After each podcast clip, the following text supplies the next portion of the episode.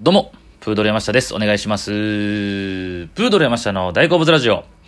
さあ、普段僕のラジオトークにですね、お便りはほとんど来ないんですけども、久しぶり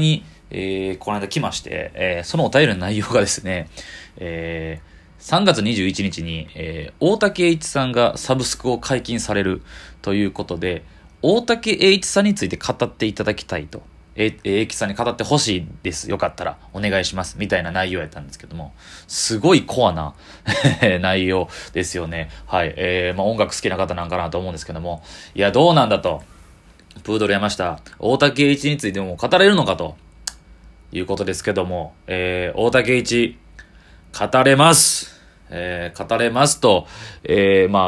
言いましても、そんな深く語れるかどうかは分かりませんが、大竹栄一、僕が、持ってるもの全てをね、生かして大竹栄一について語りたいと思うんですけども、大竹栄一、実は僕、これはでもマジなんですけど、僕ね、その大竹栄一さんの話、しようと思って、そういえばそうやわっていうのがあって、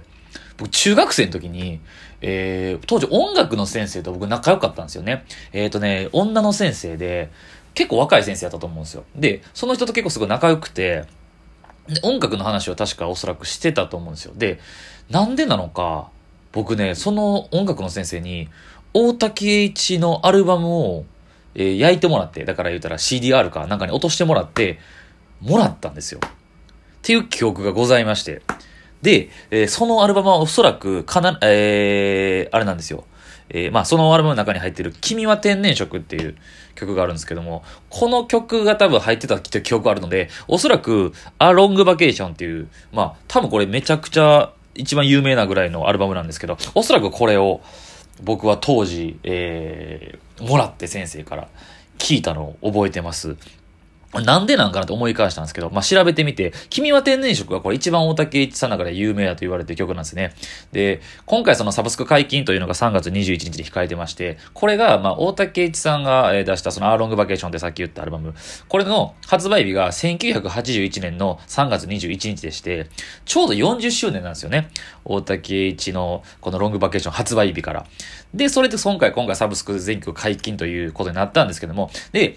君は天然色について、もうすでにミュージックビデオが YouTube に上がってまして、3月3日に上がったんですけど、これが実は君は天然色40年前に発売されて以来初のミュージックビデオなんですよね。前編その永井博さんという方がイラストで描いてらっしゃる、アニメな、ミュージックビデオなんですけども、とか、で、これ君は天然色、今回それぐらい一番最大のヒット曲で、めちゃくちゃ有名で、で、今回そういう経緯になったんですけども、当時だから僕は、この大竹栄一になんで興味を持ったかっていうと、CM ソングで流れてたんですよ、この曲が。唇ツンと尖らせてって、これ聞いたらわかると思います、皆さん。めっちゃ有名な。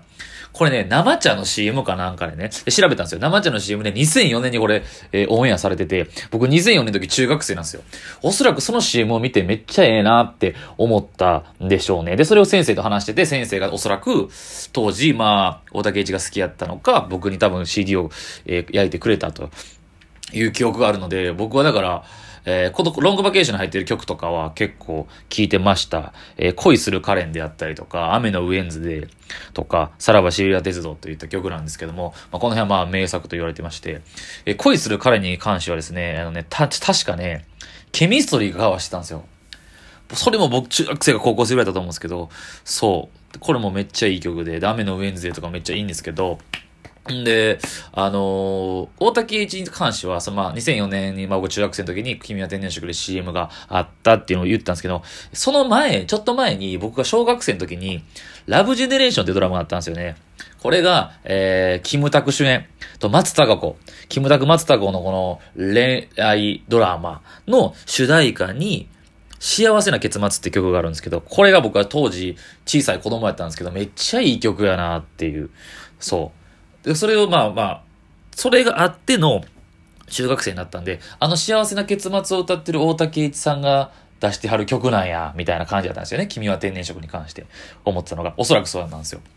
幸せな結末めちゃくちゃいいんでね、幸せな、知らない人ぜひ聞いてほしいですね。だから大竹栄一さんにしては結構後期の曲ですよね。めっちゃこういいんですよね、本当に。はい。で、まあいろいろ曲、好きな曲あるんですけど、夢で会えたらって曲、こう皆さんめっちゃ有名な、絶対知ってると思うんですけど、夢でもし会えたらっていうラッツ&スターさんのやつが一番有名ですかね。鈴木雅之さんが歌ってる。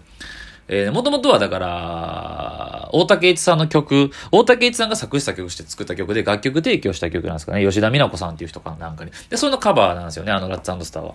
で、こう、夢で会えたらっていう曲も、まあ、大竹栄一さんが作った曲で、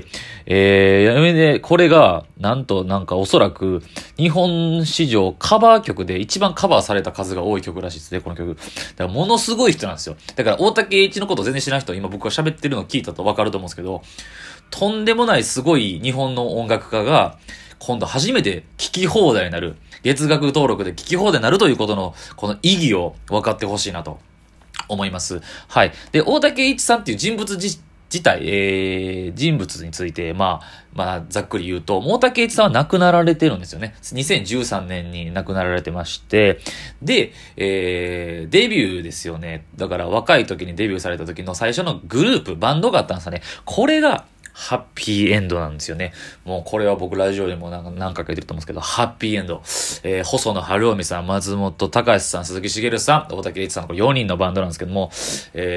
もう有名な風を集めてですよね。風を集めて。これだから50年前の曲ですよ。弾きますよね。50年前の曲。えぐい。ほんまに。いや、すごいですよ。まあ、その時の、まあ、大竹栄一さんそれで出てこられて、で、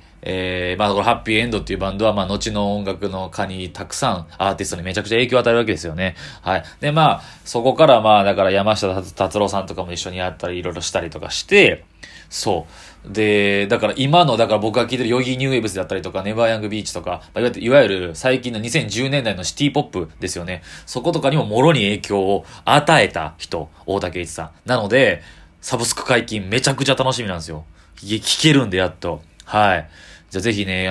これ聞いて興味を持った人は大竹栄一の世界に入ってほしいなと思うんですけど、まあ僕もこれ今、有名な曲しか言ってないんで、むちゃむちゃコアなとこはまあそこまで知らないんですけど、ただ、ペパーミントブルーって曲があって、これをね、曲自体はまあ、聞いたことあって知ってたんですけども、改めて聞いてみて、歌詞を紐解いたんですよね。めちゃくちゃいいんですよね。ペパーミントブルー、イーチタイムってアルバムに入ってる。で、まあこれもう一個ポイントとして、ジャケットがめちゃくちゃおしゃれなんですよね。ロングバケーションもイーチタイムもめちゃくちゃおしゃれで、逆に今っぽいというか、40年前とは感じさせへんようなおしゃれさがあるんですけど、まあここに収録されてるペパーミントブルーのサビがめっちゃ良くて、まあ夏の、まあ恋の曲みたいな感じですけど、まあサビだけで言うと、風はペパーミント、ブルーのソーダが指先に揺れている。こっから、斜め横の椅子を選ぶのは、この角度からの君がとても綺麗だから。文章としては、まあ何気ない感じだと思うんですけど、これをサビに持ってくるっていうセンスすげえですよね。なんか上からに言っちゃう、出ますけど、いや、斜め横の椅子を選ぶのは、斜め横の椅子を選ぶのはこの角度からの君がとても綺麗だからっていう表現を歌詞の一番いいとこに持ってくるっていう、これ発想がもうめちゃくちゃ素敵やなと。もうね、これぞなんか僕の思い描いてるなんかまあシティポップってくくってしまうのは、まあ専門家の人とかからしたらちょっと違和感あるかどうかわかんないんですけども、このなんか好きだとか恋愛とかこの愛する人とかの人に対する表現として、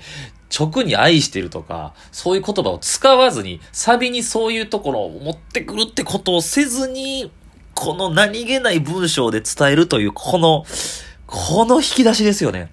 もうこれがもうたまらないと。これペパーミントブルーめちゃくちゃいい曲やなって、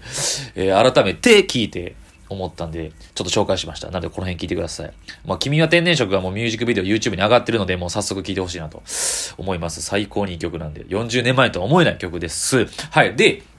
ちょっと話題は変えるんですけども、サブスク解禁ということで、まあ大竹栄一さんが。で、現時点で、この日本の有名なアーティストで、まだサブスクを解禁してない、まだ生き残りの、何ですかね、生き残っている大物の方、アーティストをちょっと調べた限りで紹介したいと思うんですけども、だからサブスクっていうのは改めて言うと、月額登録で聞き放題、の、もう曲を配信しているアーティストさん、サブスク解禁とよく言うんですけども、もうほとんどもうされましたよね。もうだから最近で言ったら星野源さんとかも1、2年、ここで1、2年で一気にこう広がったと。米津玄師さんだったりとか、愛子さんとか、すごい、なかなか解禁されてなかった人が続々解禁したんですけど、まだ生き残ってる人がいると。で、調べたところ、ジャニーズはもうほとんど、ジャニーズのグループはもうほとんどまだ解禁してない。あと、ハロプロもね、解禁してないですよね。モーニング娘。も実は解禁してない。あと、大物で言ったらもうビーズまだ解禁してません。あと、中島みゆき、郷ひろみ、ザードで、ブルーハーツもかな、ブルーハーツもですね。で、チャゲ&アスカ